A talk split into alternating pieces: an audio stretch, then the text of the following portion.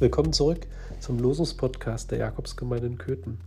Es ist Samstag, der 28. März und die Losung aus Psalm 147. Der Herr hat Gefallen an denen, die ihn fürchten, die auf seine Güte hoffen. Das glaube ich nicht.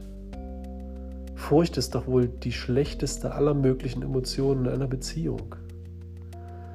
Ich hadere damit, wie ich mein Bild von einem liebenden Gott dem ich bedingungslos vertraue, mit dieser Furcht zusammenbringe.